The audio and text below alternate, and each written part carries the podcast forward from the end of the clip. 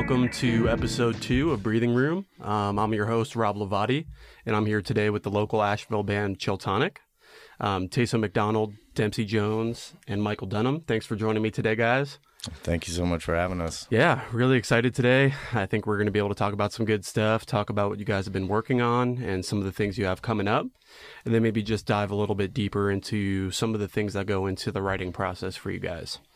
Um, we're coming to you today from the Asheville Play Studios in Asheville, North Carolina. Um, as always, want to shout out Matt Dunn of AV Live for helping us make this all possible today. Um, again, anyone uh, who's just joining us for the first time, or maybe you caught episode one with Kat Dolan and Nate Robinson, um, just a little bit about what Breathing Room is about. Um, this is really a platform for local artists, um, creatives, and really just local humans to be able to share their stories and try to find some breathing room in their life. Um, right, that's kind of the theme of the show. Something that I've found that can be incredibly difficult to do with all the things that we have coming at us on a daily basis. Is just find the time to take some deep breaths and focus in on the things that that matter to us. Right. Um, so with that said, let's let's take 10 seconds here before we get started. I'll just close our eyes, take some deep breaths, get settled into the studio here, and get ready to start. Tayso, don't you smile at me. This is serious, okay? I'm serious. All right, let's do it.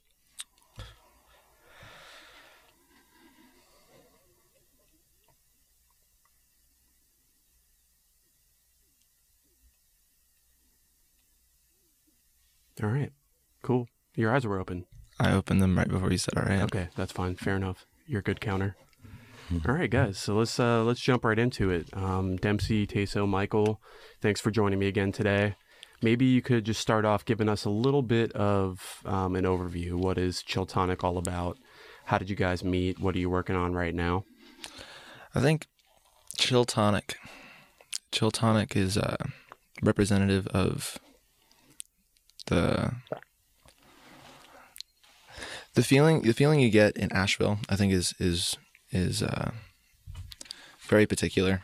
I walked outside today and somebody was like vibe check and smiled at me, said some good stuff, and that's how all of us met. Just like uh, me and Michael met outside of a open mic, and we started jamming. And immediately after we started jamming, he wanted to go record. And and when I when I met Dempsey, he was playing with a friend of mine named Ducky, and he uh, he was he was really good. So I, I jammed with him a little bit, and then I asked him for a ride back to my place and told him about you know my friend Michael and a band that I'm trying to put together.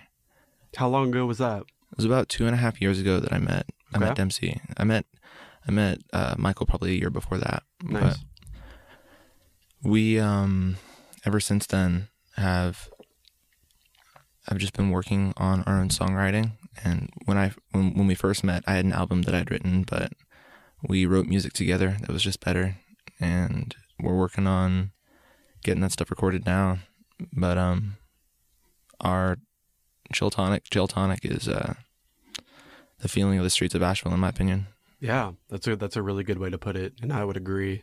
A question that I get asked a lot when I try to describe your band to people is how would you describe their music? What what genre are they? And you guys really kind of break my brain a little bit on that one. That's that's a tough question to answer because you guys really Yeah. kind of spread all over the place in terms of playing some different genres of music. You have taste of rapping sometimes. You have this element of funk and reggae, alternative rock. Like I feel like I'm listening to like 1997 at the same time.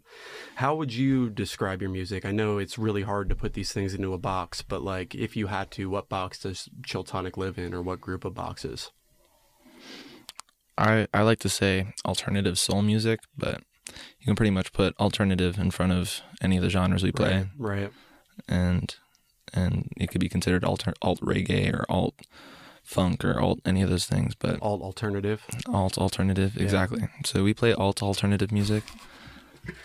I don't know. It's, I dread that question too when Yeah. people ask me like, "What does Chiltonic play?" And um, you know, I never really have a great answer. I always just break it down into, you know, we have some hip hop elements, we have some reggae elements, we have some rock elements, you know. Right. But I don't have a uh, like a legit genre of music that I put us in because all of our songs are different. You know, so if we write something, then hopefully the rest of the band will back that, and it might have my flavor on it might have Michael's flavor, or you know. So Yeah.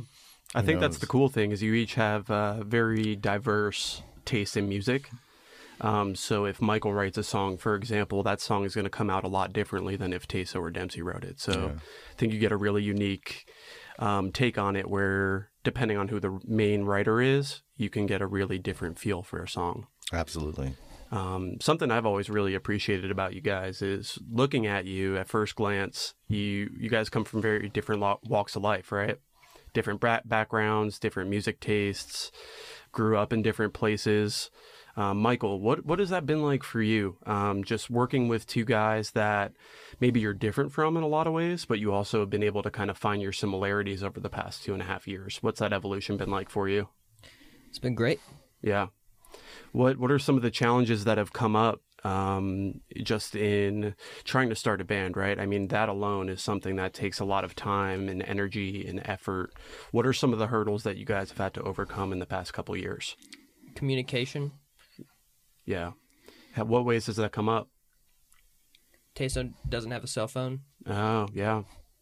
Uh, still, Still living in 1997, like I said before. He doesn't have a home phone either. yeah, that's how we keep that old sound. You guys have to fax him, right? Not yet. No. Okay. No, he doesn't have an office yet. It's got a but- pager. Hopefully, in the next couple years, we'll all have offices. that would be nice. We'll all have desk jobs and ties. And No, you don't want a desk job. You want to play music. yeah, th- you're right. it's hard to play music at a desk. well, depends on what kind of desk. we found this out. Yeah. So, what other ways has um, communication come up? And I'm going to uh, maybe stir the pot up a little bit here, but I've been around you guys enough to see that there have been some definite times where you guys disagree on things. And I think that's natural when you put a group of two or more people together and you're all trying to work on one end product. There are going to be a bunch of different ways to go about getting there, right? what are some of the ways that you guys have worked to resolve conflict and work together to help achieve a common goal?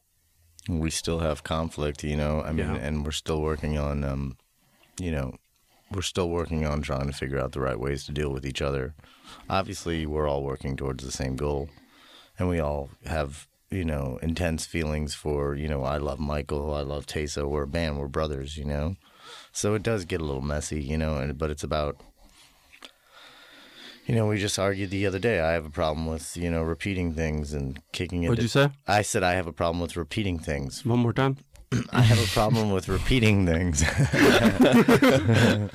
you know, and uh, so that's, you know, I guess acknowledging our own personal issues, you know, and like instead of pointing fingers, you know, Right. it's better to address things to. Yeah, I, I think Michael has something to say, but Yeah, go for it.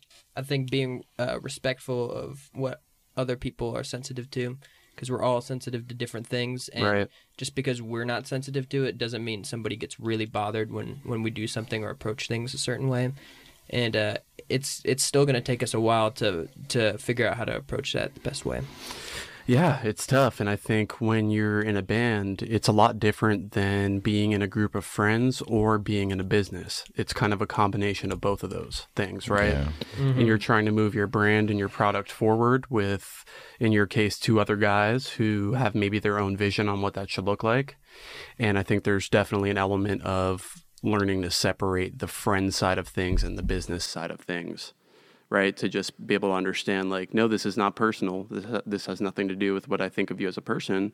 This is the best way I think we can achieve this this goal, right? yeah, there's no there's no boss in the band. You know, we all try to just put in equal parts or put Right. in as much as we can or as much as we have to offer. So that you know, sometimes you have to fight to get your your point across. Right. There's only three of us too, so it's like Teso feels a certain way, Michael feels a certain way.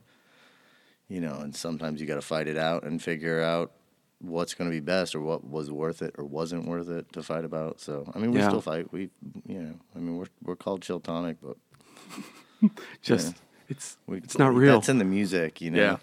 And, and it's draining too. It's draining to argue. So it's it's Yeah. less draining to play the music than it is to argue. But you know that whole putting the music together and writing music can be very, you know, tedious and stressful. There was a time in my life that I called you guys stress tonic. Oh yeah, yeah, yeah. That sounds about right. Yeah, Yeah, we stress so listeners can chill. I like that. yeah. That's very noble of you guys. Mm-hmm. Yeah. So I have a question for for Teso first, and then I would like Dempsey or Michael to take a swing at it. But for for me, I'm really big with momentum. That's something that helps me keep a project going. If I have a couple things that are going well, things are moving forward, it becomes a lot easier for me to keep going. You guys have a excuse me, you guys have a very interesting situation where you're essentially a part-time band because Michael's still finishing up school, right? So there are a couple weeks or months that you have together and then you may be apart for a few months. What what has that experience been like? And how do you spend your energy when Chiltonic is on a hiatus? Me personally, I feel like it it helps us a lot to have time apart. Space is so valuable for a relationship. There's something I learned. I've learned a lot of stuff with Chiltonic about like like you know like so it, it it those those breaks it makes it makes such a big difference to like the dynamic that we have when we are together and it provides uh like the space like provides like it creates a we want to see each other so much bad like so much when we're when we're apart for so long is like it it's it makes it it makes it so much more valuable when we do get to spend time together but then like another part of it is it's um it is it is difficult because like a lot of people like we'll see Chiltonic at one point and then we'll stop playing for a few months and people will be like it's too bad that you're not in a band anymore it's like Mhm. i'm totally you know it's just Mhm. we're, we're waiting for for the time to come and so it's like the waiting game is is definitely a difficult one but at the same time like we've developed our characters so much in that time frame like if we didn't have that time apart i feel like we would have burnt out a lot quicker Mm-hmm. Right. Definitely. Yeah. That's a that's a really good insight there. Um, and what I've noticed is each time that you guys come back together, you don't miss a beat in starting to play shows right away or practice right away. And it seems like each time there's a more refined version of the band that I saw just a few months before. So that evolution has been a lot of fun to watch. Yeah. Thanks. You know, most bands that I've been in, they get sick of material and drop it. We use the same material, but we refine it so that we can still play it like year after year after year, and just get to the point with it where we love to play the songs still. You know, Right. Yeah, that's important. It's something that I've seen is songs that you guys were working on two years ago are still in the rotation, still getting played live. They have a brand new part at the end. And when we have time apart, it makes things less personal. When we're like, hey, I think this should go like this now, instead of like that happening right after a show that might be taken personally by somebody. Right. If it's like we got like a month apart, it's like, you know what? What if we brought it down there, you know? Or what if we just had one vo- vocal there or whatever? Mm-hmm. Yeah. And it's crazy when we're separate. Our characters, the way that our characters develop, influences the music so much. Like we've been functioning, um, we've been trying to develop our dynamics as a band, and the way that we, the way that we, like communicate influences the sound. The way that we, the way that we interact with each other influences the sound. And then like each time when we come back and our character is more developed, we, we come together, and then like even even if like you know there even if there's uh it's it's not like we've been practicing like changing our style but our style like our repertoire increases just based off of like the way that we it it's like Dempsey like he, he hasn't had his drum kit for a while you Right. know? but like Right. still when we came back together he's pulling out new beats that I've never heard before and it's like it's like the first time we're locking down on these new things and it's so awesome you know even even without the drums to practice on the development of the character created these new beats in my mind Yeah, absolutely. And I think in your case, especially Teso, it's development of character and also experiences that you've had in, in that off time. Because I know there have been a few months that you've been apart, that you've traveled a little bit, or you've spent some time in a new place, and then you come back with this totally different feel. Like uh, about this time last year when you came out with Appalachia. Like that was kind of this new feel of like almost like a flat picking style for you. You were branching out and trying something new, and that led into two or three songs that seemed to fit that vibe. yeah So that's something that's really neat too. Is that you guys are kind of snowballing through it, and you're picking up new things as you grow, as you're going along. That, that's great. It's good to see that evolution and see you guys continue to rework and reinvent yourselves. Yeah, it has moments where it's you know, on you know songs are coming out and we're writing a bunch, and then there's moments where we're refining. It's like it's like there's levels. You know, sometimes you Right. stay on a certain level, and then you come up with a new song and a new sound, and Taso learns something new, and then you plateau, and then you try to push and push. And I think that's what we've kind of done over the years is almost like a stairway. You know, is work on it, plateau, you know, and then break through that, and then you know keep changing the songs, keep refining the songs, and Right. we we are a part uh, at you know like you said we're a part time band, so that gives us a lot of time to digest Definitely. and think about and digest the music. So Mm-hmm. you know, there's a lot of time and patience in this in this group. So I mean, when we're away, there's a lot of patience. Right. when you're together, When we're together, There's still a lot of patience. there's there still a is. lot of patience. There is. There has to be. Yeah. Yeah. And just because there's conflict or you guys butt heads doesn't mean you're not having a lot of patience with each other. Well, that is patience. You know. Yeah. We're, and then we work through it and move on. You know. So for for people who are listening who either are musicians or maybe are not, can you guys try to put into words what that feeling's like? Because I've been around you guys when it's happened. When you come up with a new song, when you come up with a new song, you just have that lick or that vocal idea or that drum beat or that sweet bass line, whatever it is, that kind of gets the process of starting a song kicked off. What does that feel like for you guys, and how do you how do you kind of rally around that energy as a band? you got to push it. You know, you got to have an idea and say, "Hey guys, you know, I've got this idea," and you know, Taso's got something he says where he's like, "Throw it against the wall till it sticks." So, you know, I may I may write a part that I think is another song, and then it goes well with a song that's already there. So. The things we write usually get used, but I mean, I guess to answer your question better, I love that part. That's my favorite part is like coming up with stuff, that excitement of having Yeah. something. I wrote this line. I'm excited to show it to the guys, and I'm excited to see if it becomes something. You know, um, so that is to me like other than performing live at a really good show and the vibe is there with the people. Other than that, I think that's my favorite. I get the biggest buzz out of playing music when it comes to something new. You know, and your mind is real fresh on it, and you, and you've got like a you know a passion to make something out of it. Yeah. And I love to write, you know, so I can write a lot of garbage, you know, a lot of stuff that I don't I'm even happy you said that because I had something I'm sitting here thinking about, and it ties into that, which is something I've noticed in your songwriting process that is really interesting. You you you have this element of self-deprecation and maybe like perfectionism, where it's like you'll write something and almost immediately you're like, "Man, this sucks. This is garbage. I don't even want to play this or show it to anybody." Yeah. Like you did that with Bedbugs when when you first wrote that song, the the lyrics for that, which is a Chiltonic song that I happen to like a lot Thank you. um, really interesting Beatles vibes going on, some three part harmonies, um, and they still really take it and make it their their own song with their own vibe. You listen to it and you still know it's them. It's still friendly and familiar. But when you had finished writing it, you really weren't sold on it yet. Yeah. What is what does that feel like for you? When is that is that perfectionism? Is that what that is, or what what's making you think this Oh, is not good enough and I don't like this? I mean, I'm, you know, it's just a human thing where, you know, I don't know, or I, maybe I don't have enough confidence in the song, or, you know, or uh, I don't know. Sometimes you're confident, and sometimes you're not. you Right. know? So maybe it could be even the day or something.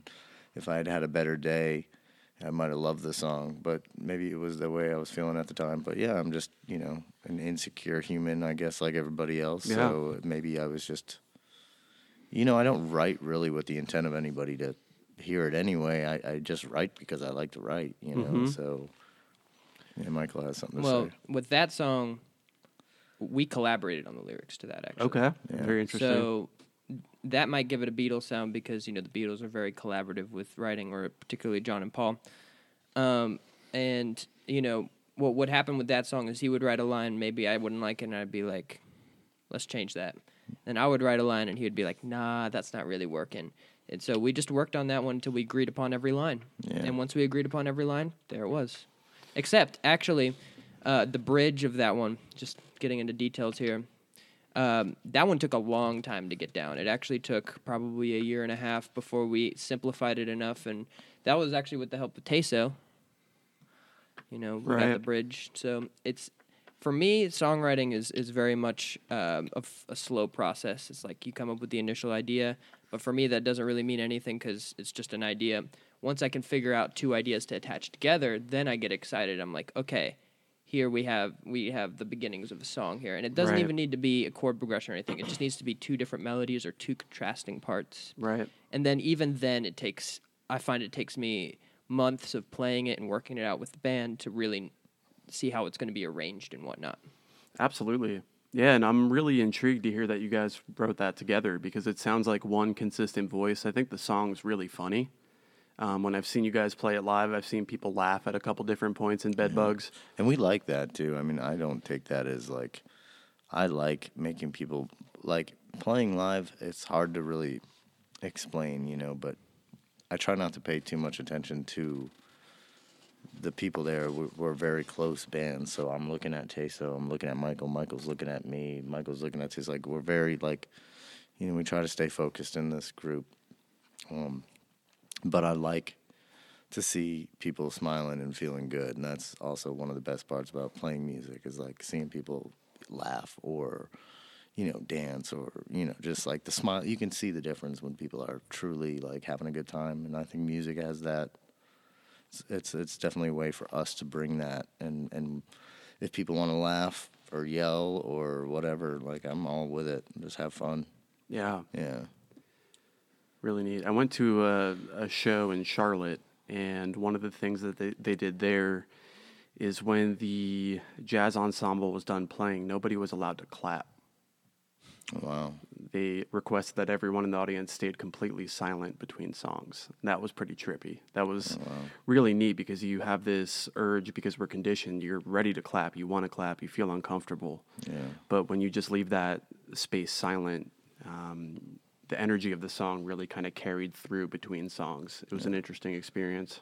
Yeah, well, we do a lot of songs. Like sometimes when we do cover sets, we'll do these mashups, and the song might go on for what do you say, fifteen minutes or twenty, you know, and and no one claps, obviously, because the song Right. just continues and continues and continues. But then afterwards, you know, it seems to get a bigger response. So Right.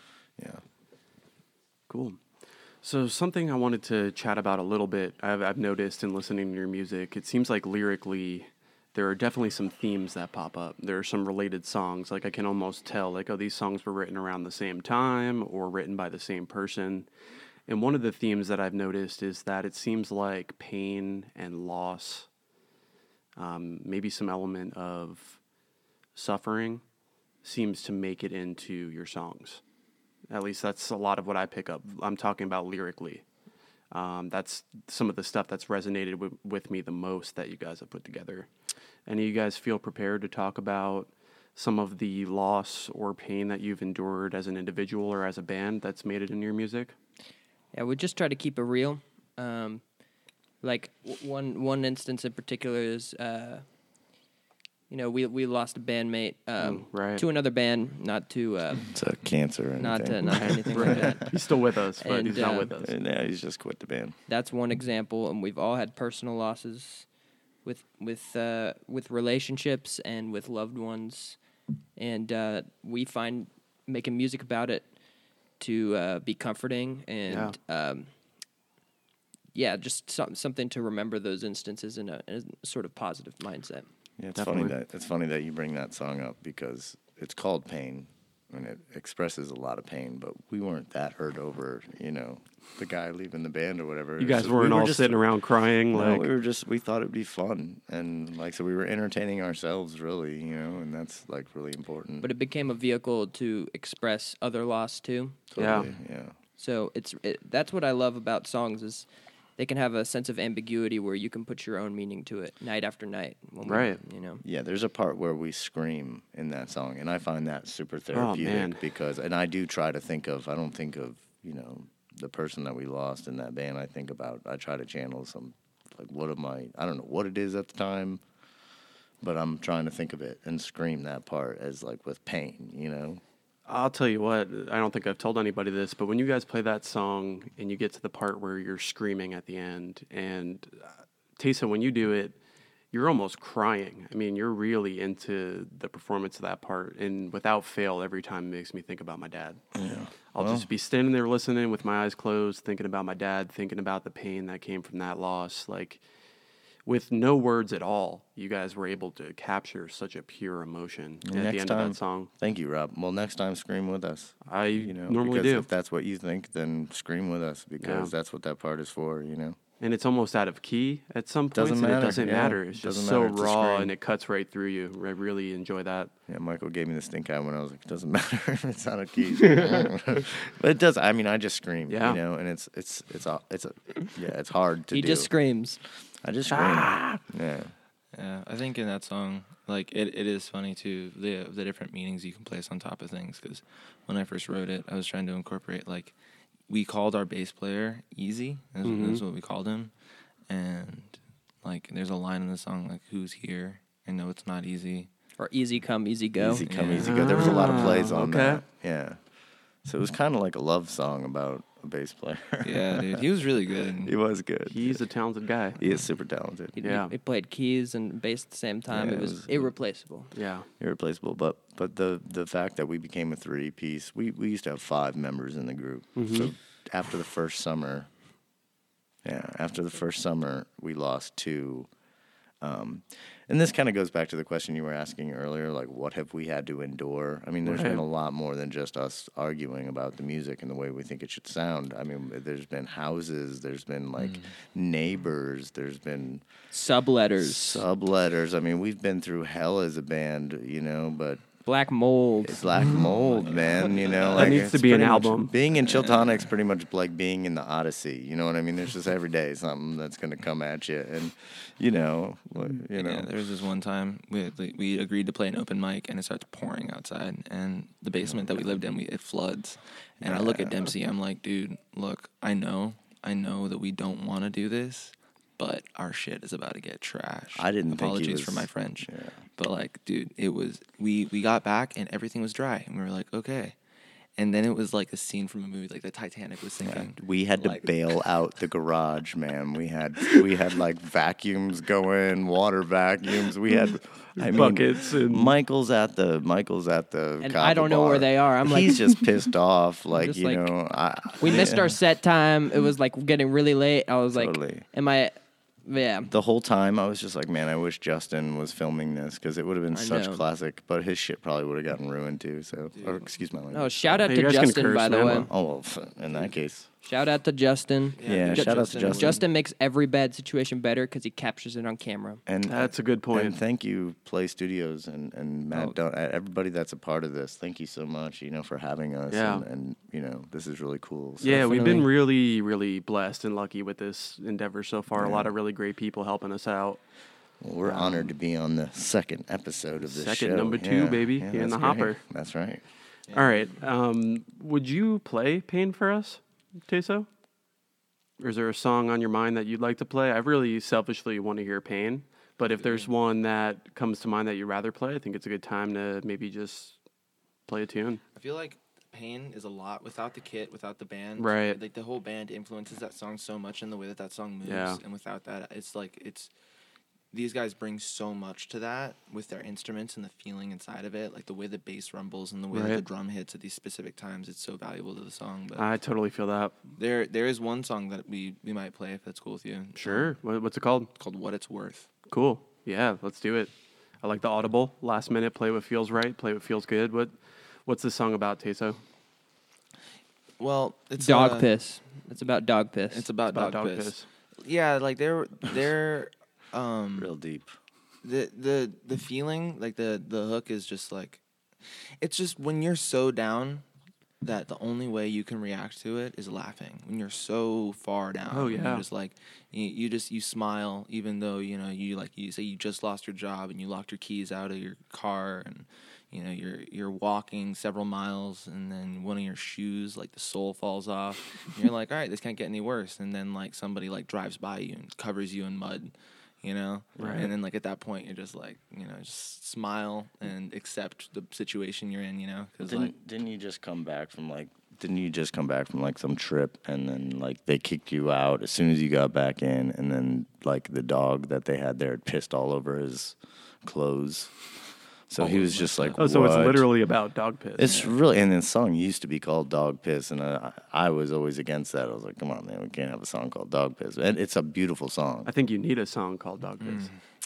Yeah, so I guess, you know, that. Don't change his mind now. Dog, this song was inspired by Dog Piss. I Okay, I suppose. like that.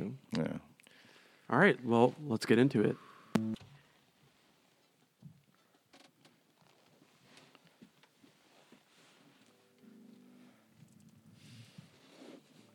Mm-hmm.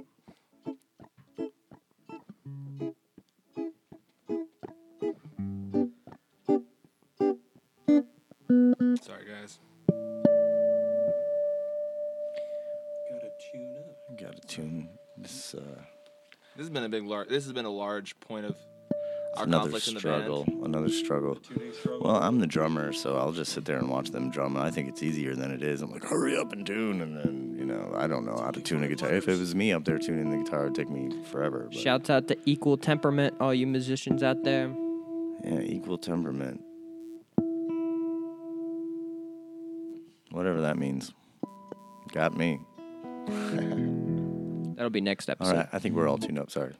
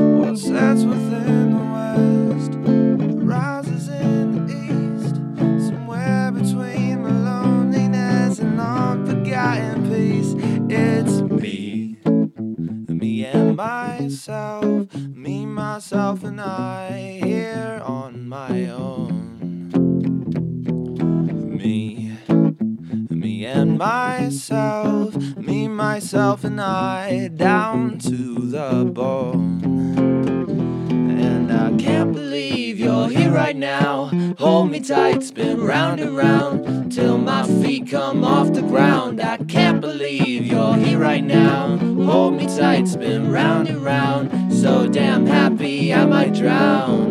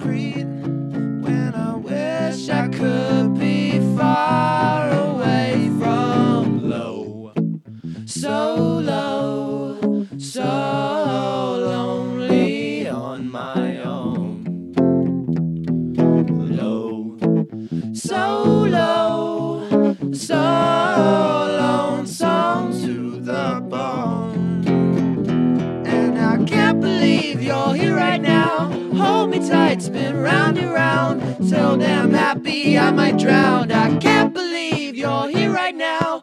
Hold me tight, spin round and round. So damn happy I might drown.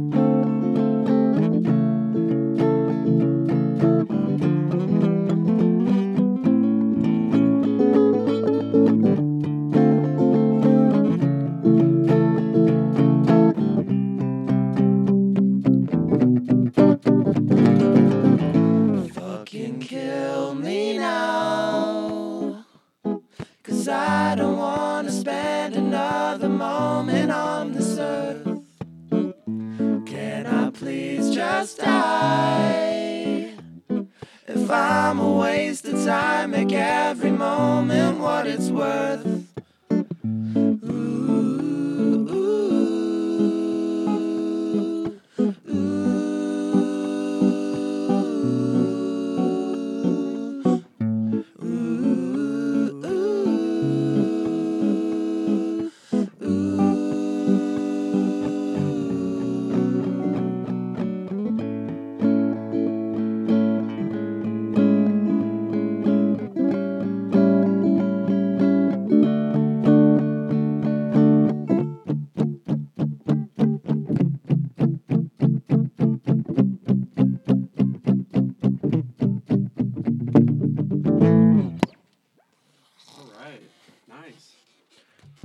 Was uh, Chiltonic with For What It's Worth. What It's Worth. Parentheses dog piss. Yeah we're gonna scratch that. No, I'm gonna I'm gonna keep it. I'm Alright. gonna call it only that. All right. That is a that's a great song, you guys, and that's one that you've had around in the docket for a little bit now. It's changed. You've added some new parts, added some new words. Um, what are your thoughts on the current version of the song? Are you guys happy with where it is? Something that I've seen come a long way were the harmonies. That Yeah. sounded really great there. You guys have been working on that a lot. That's the reason what we've been really working on the most. And uh, Michael mentioned something earlier too, like about um, playing. w- We've been playing a lot without microphones, Right. so we can actually hear. Because a lot of times I get on the drums and there's amps and there's this and I'm just wailing and I'm screaming and so mic control and um, harmonies, the Dynamics. dynamic, bringing it down. That's our that's our biggest. That's our next focus. Really, is just to like nail the vocals down, you know, um, and the music as well. But What we call that too, that that feeling when it does all hit right, is peanut butter. It's that Peanut even butter. spread. We talk Mhm. about peanut butter Mm. so That much. That creamy peanut butter. Yeah. Yep. No chunky. No It's- it's- chunky. it's What tough. brand? See, that's the thing. I think We that have it no cha- depends on endorsements the yet. song. It'd Depends definitely on the be song. smooth though. Yeah, Yeah, smooth peanut definitely butter. smooth peanut butter. All natural too. All natural. No added Organic, sugars. Whole local, Foods. locally sourced. really peanuts, expensive. You know. Very nice. Yeah. Sorry, I don't mean to endorse anybody.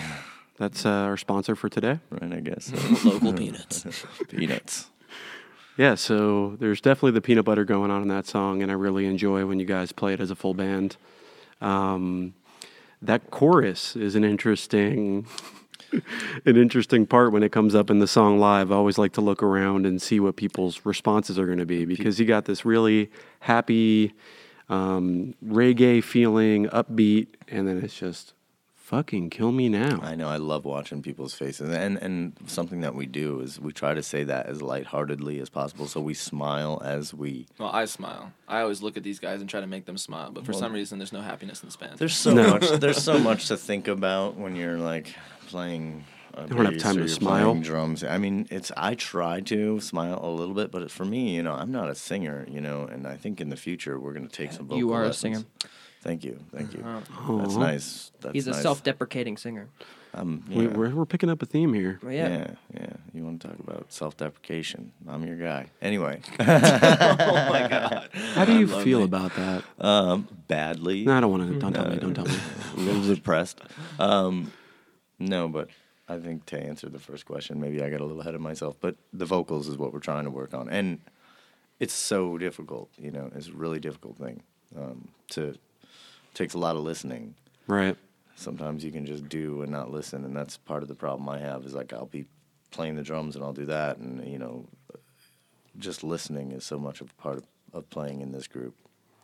Well, yeah, when the three of you are singing, you're effectively making your three piece band a six piece band. And you have three more instruments that you're you have to worry about what pitch they're in. You have to make sure that you're following the harmony. Yeah. So that definitely adds another layer of, of complexity for sure. Yeah, I give a lot of respect to anybody who sings on key because that's a job. That's what autotune is for. Yeah, right. Which we're trying to avoid too. Right. Yeah. Right. Um, but if need be, then put me on it. I'll sign up for it. Yeah. Dempsey Jones R and B.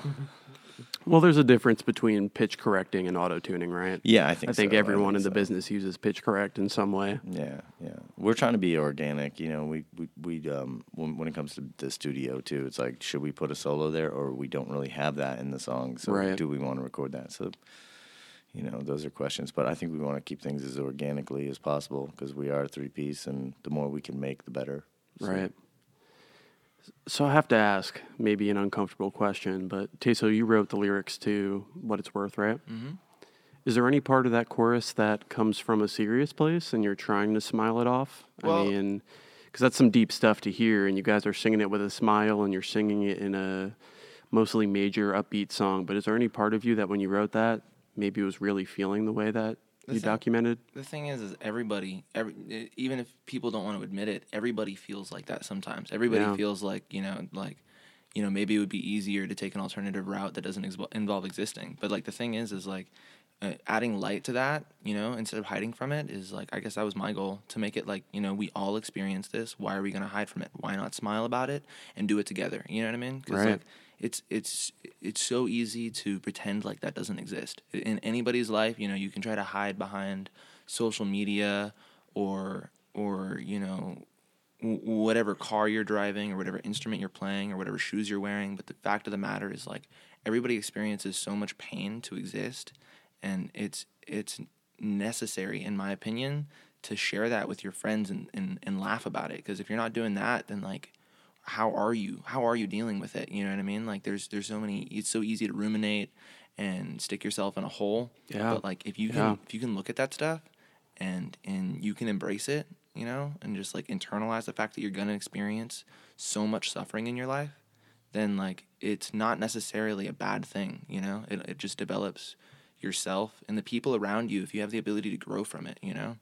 So I think that yeah, there's it's it's a very serious thing, and I think it's it's it's it's real, you know. It's Yeah. something something that something that I feel a lot. Yeah, and I feel it too when you perform it, and that's the reason I ask is we're all smiling, we're all happy up here, but you look behind the curtain, you maybe see maybe see what's really going on. And I think it's really great that you were able to capture that in such an interesting way in that song. Because I definitely relate to that and understand the exact feeling that you're talking about. And I think the only way that you can really grow from that, and I think get the recognition you deserve when you grow from that, from the people around you, is like you said, by sharing with them where you are. If you're at a place where you're at your lowest of low, your rock bottom, whatever it is, you're maybe dealing with anxiety or depression or suicidal thoughts. I think it's important to let people into that circle with you. You can't stand there alone. And that's what I feel like you're doing with this song. You're kind of sharing with me today, which I appreciate. And anytime you go up on stage and play that song, I think you give people a look into that part of your life, which I think is really cool. And and during that part, like like I said, it's my favorite part in the song because people do smile. So if that if that is um, you know, if that's what Teso's trying to do, he's done a good job at that because people do smile or laugh uncomfortably. you right. know, so it's it's really good. I think a certain amount of it is definitely the uncomfortable laugh, and I like that. Yeah, totally. Yeah. I know the uncomfortable laugh, but it always happens every time. Yep. Somebody's not expecting it, and they're just like uncomfortably laughing. But it's it's it's great, you know, some kind of response. Yeah, that's great. Uh, yeah.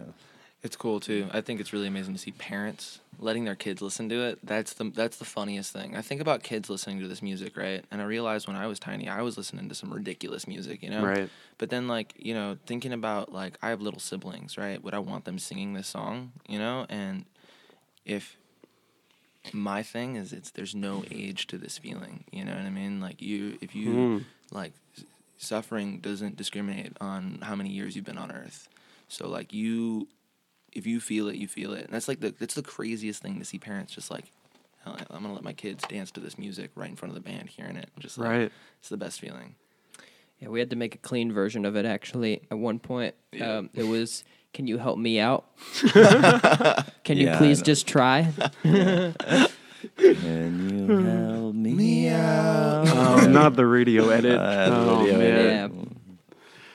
Yeah. Yeah, that's funny. So I want to totally shift gears here, take us on to something different, um, something that I've been playing around with lately, and you guys have been here long enough that I think you're good to bring this up with. Um, I've been in Asheville for about two years, um, just past my two year anniversary, and it's been great in a lot of ways, right? There's some really cool things about living in this part of the country. Um, and I think a lot of those are well publicized. Asheville's getting some good press. We're coming in at the top of all these lists of places you need to visit and drink beer and do all the things that we know are here, right? Yeah. Um, and with that said, and this is n- n- throwing no shade on the city of Asheville, there's certainly a darker side Absolutely. to to this to this city, to this community, to this part of the country. Yeah. It's something that I can feel when I'm walking downtown. You can see it, you can smell it. It's it's there, and it's something that I become very aware of, and it's something that I actually really like about this city as well. Yeah. Um, I think part of the challenge is it's just not really broadcast in this, excuse me, in the same way.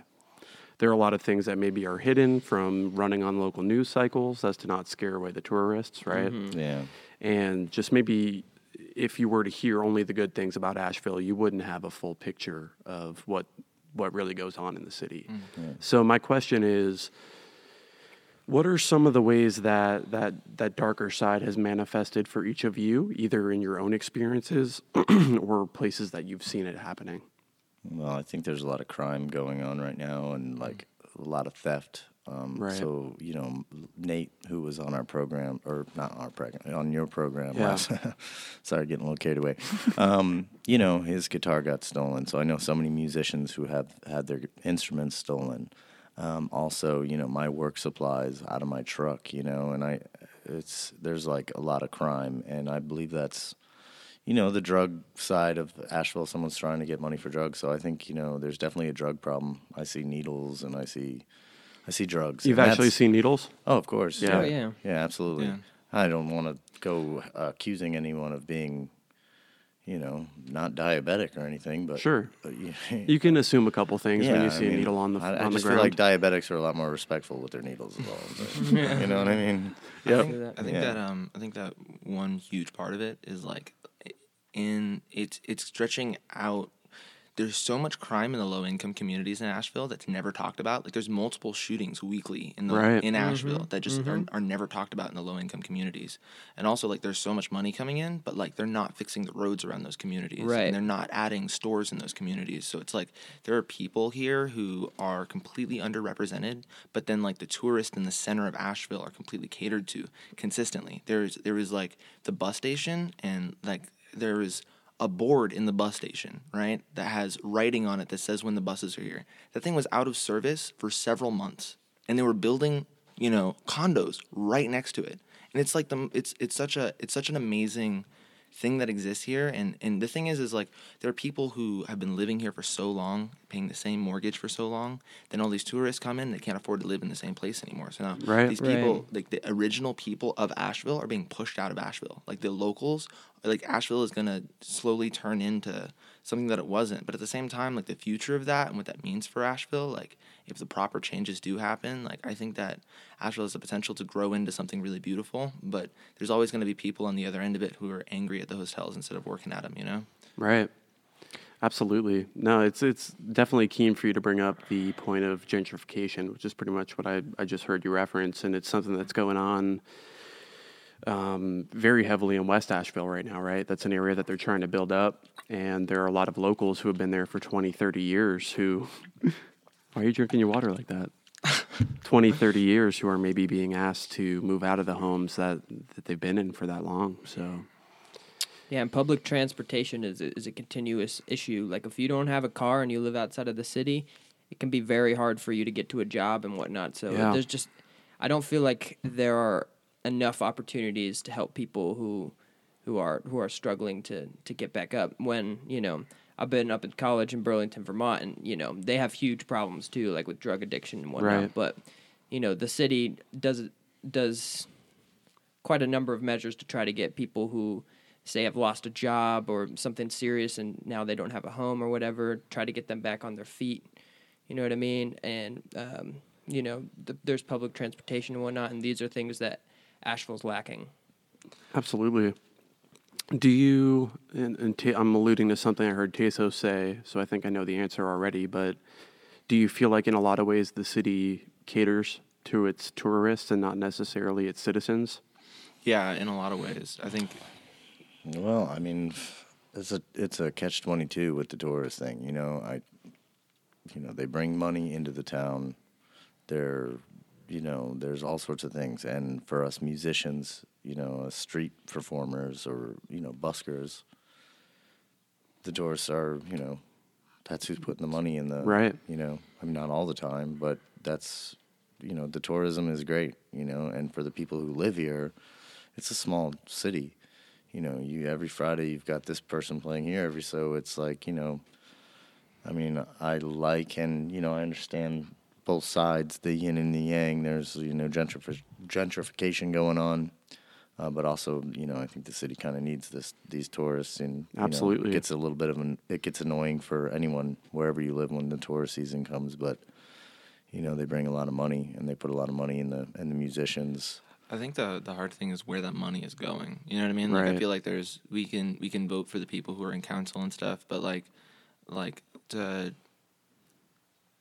the the people the people who are delegating where the money is going just it I personally like I think that they're it could be I think that I hope the changes come that are necessary because like there are major there are big resources for people who are homeless here there's like so many resources for people who are homeless but there's not like resources to get jobs for those folks there's Right. just like you can come here you can eat you can sleep over here but Mm-hmm. it's, there's no like there's no like job fairs happening for these folks Kind of like a there's no- band aid. Yeah. putting a band aid over a wound or something. It's like not fixing it. It's just Right. Maybe it's fixing it. It, it look it makes it look a lot better for tourists.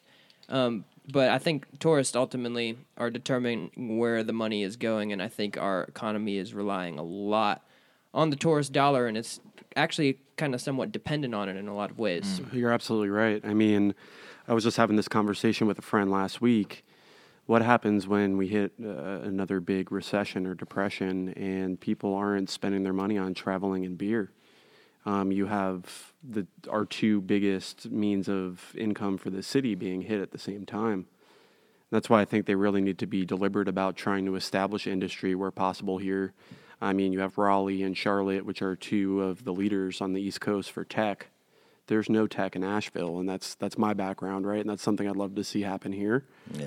Mm-hmm. I'm Is sure. just try to try to keep the young people that we have coming through here because we have a lot of local universities, and then people are graduating, and there's nowhere they can get a job around here, so they have to move out. Yeah, well, Teso has said it, and you know we've seen it. It's the it's the poor people in the community that are like, you know, I mean, I don't I don't know who's got what financial backgrounds or what, but you know, the people that you see, like uh, you know Lyle Rickards or whoever it is, you know, these street performers, man, they're doing it with their heart. They're not. It's not you know, and they're doing it for money and. Uh, I don't really know what I was getting at, but like you I know, think I think I see what you're saying. It's like there's even though there are parts of it that are difficult, like it provides so much opportunity. Even if rent's going up, like we're being Yeah. we have the opportunity to make more money. Yeah, like we can make money on this. Uh, yeah, I, I guess I'm kind of I've lost my point. Maybe my mind got caught in these headphones or something.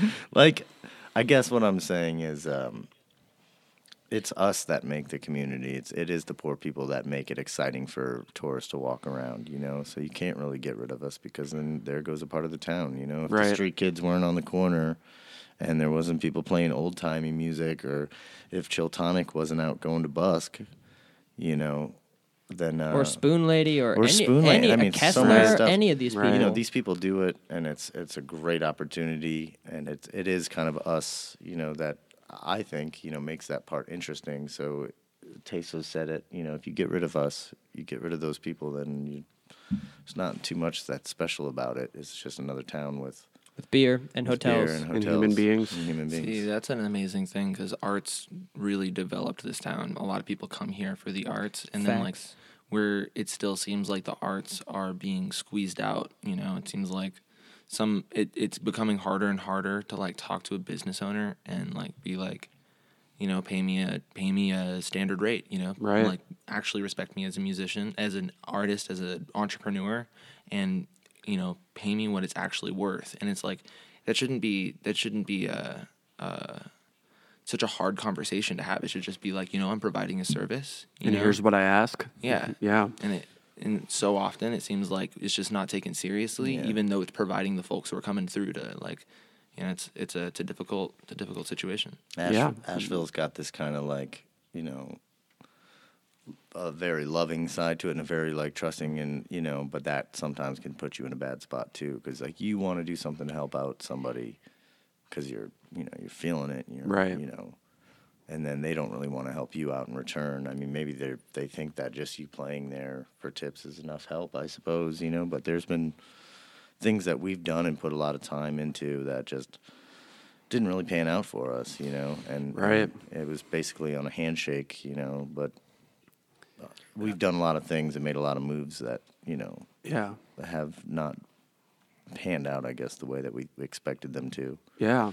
you know, so And hearing that, I don't know if this is the time to get on my soapbox, but um, I think a message that I would have to any small business or business owners in Asheville, um, owners of breweries and bars and clubs, restaurants, we have to pay our artists what they're worth to provide their service, to provide their craft to us. yeah. Um, no more artists performing for free. That just can't happen in a sustainable way. Um, it's something that I feel very passionately about, you know, and working with you guys. I want to make sure that you're getting recognized and compensated for your work. Um, and it's something that I believe across the board is if you are providing what you've created and you're creating an atmosphere or, or an environment at a venue, you should be getting compensated for that. There's no question about it. Yeah, if it's like if you want us to promote and go out of our way to get people in the door, you know, that that would that encourages us to do so. Right. You know, Yeah. and and it really helps everybody. I completely agree with that. I think that I think it's it's difficult because like you know I when you tack on all these extra things and you're dealing with a bar and then some some you know kids walk into your bar some kids walk into your bar and try to like you know let me play some tunes on your and they're not they're underrepresented they don't have their stuff together and it's you know at that point yeah it's it's hard to trust somebody to come and take over your stage you know? But once you do if you have a stage if you have a stage understand what that means you know? Right. that's the biggest thing in my opinion. If you have a stage expect that this is going to be one of the things like your alcohol like your food like you have to you have to make it it costs money to make this happen you know? Yeah, and, and you guys had a great gig this summer where you played at a local hotel. We won't name drop, but you played at a local hotel. I think you had a series of three or four shows there. They paid you a pretty reasonable flat rate. Um, they offered additional compensation if you for every um, certain number of dollars that were spent at the bar tab, and you guys even got a bar tab, I think yourselves. So like for me, that is um, that is a picture of what it should look like when it happens in this town. Because the shows that you played there, you brought 30 or 40 people in the first time, and they had to stop letting people up the elevator, right? There were too many people in the venue. I think that Um, I think we brought in more than that actually. It was a lot. it was a lot, and it was a really great show. And you guys brought in some business for the venue. Um, you made them look good. They Yeah. made you guys look good. It's just a big handshake at that point, where everyone's walking away with the value that they're getting and the value that they're bringing to the table. Yeah, and they they put a lot of uh, they put a lot of trust in us, and they also They did. um, they did. and they also didn't stifle us or try to uh, you know what do I censor us because Right. you know you just heard that song fucking kill me now Right. you know that's the course and you know we only- didn't really go to the hotels going we're not going to do that you know we did it and if they said something about it then maybe we could do the radio version but Right. they didn't they let us do what we do and that was good their only stipulation was we couldn't have people coming in with backpacks apparently No backpacks. Right. yeah I did hear that. yeah I yeah think that was based on an incident, though, if I'm not mistaken. yeah somebody doing drugs without us in the bathroom Ah, that is so selfish. I know Oh man. what is So wrong with people this kind of just don't leads want to me get in trouble to for uh, drugs with that. I didn't do. yeah, only if you did them. Only right? if I did them am I going to take credit. you Right. know. Anyway, sorry. No, you're good. Um, this leads me perfectly to one of the questions that I had written down here, which I'm already hearing a little bit of. But what else do you guys feel is missing here in terms of in Asheville support for artists? Is there anything else other than we just talked about the struggle with maybe getting venues to recognize financially? Is there anything else you feel like is missing that the community is not providing for the artists here? I, so I, I think that uh, the artists have a responsibility to connect with each other and help each other out. That's my personal opinion on the culture of art. You know, it's like, it's really important that like um, the people who are in the art scene are sharing their their opportunities with other folks. And I think that it's kind of like it's kind of like missing. You know what I mean? So like there are people units that are only playing in the hotels. They don't play outside of the hotels. They're constantly you know they're right in there and it's a, it's a closed door you know and you got to like make it through that door to be able to play those shows Right. and then like those artists won't communicate with the other artists that are on a different level of the pecking order and you know i think that's i think that's a it's a sad reality that's the music business unfortunately A lot of elitism. Yes. Right. It's a hard business to learn. Not that we know that much about it, but we're learning more. You know, after doing it for so long, and um, Reality's tough. reality's tough, and uh, you have to learn things on yourself. So if the other bands, like Taso's saying, it like if if if um, elder bands or you know bands that are above in the pecking or whatever it is, they don't share with younger bands. You know how how are the younger bands supposed to know how much to charge, how much? Do you to, think any of that is about the level of competition in the town? Do you think it's like we're going to hold this opportunity and we're not going to share it with anybody? it's definitely like uh, difficult it's like uh, it's oversaturated with musicians you know? Right. but at the same time i think that um, there is enough population here who's into the arts that like everybody there is enough for everybody all the people who are serious about making music for a living like mm, there is enough for everybody as, as far as the amount of venues that there are here the amount of places that they that, that can support music like i think that You think the infrastructure is there for the musicians? It's just that maybe the venues aren't always following through on their end. absolutely Yeah, that totally makes sense. You know, on a good note, though, you know, I mean, we are talking about some of the negatives here, but on the good note, there's so many pros. If you, if you really, I mean, we needed a place to practice, didn't have a place to practice. Went down to the skate park, sat up in that in the half pipe, and had skaters, and it was almost a blessing in disguise.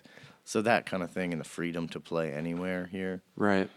I mean, we're we're gonna go play on the streets later today, and I think that's just like, that's a blessing, you know, to be able to play wherever you want. Basically, I mean, there's some kind of structured order, but you know, we can go play on the streets, and uh, you know, I think that is a beautiful thing. Definitely. Yeah. So I mean, there's a lot of it's yin and yangs to everything, I suppose, but Yep. All right. Well, we are coming up on time here. Is there anything you guys have saved? Any saved ammo or Taso? Anything you feel like playing here before I let you guys go? Yeah, we like to let the music speak. Cool. so I like that. Let's do it. Let the music do the talking. What are you guys gonna play for us? Call goodbye.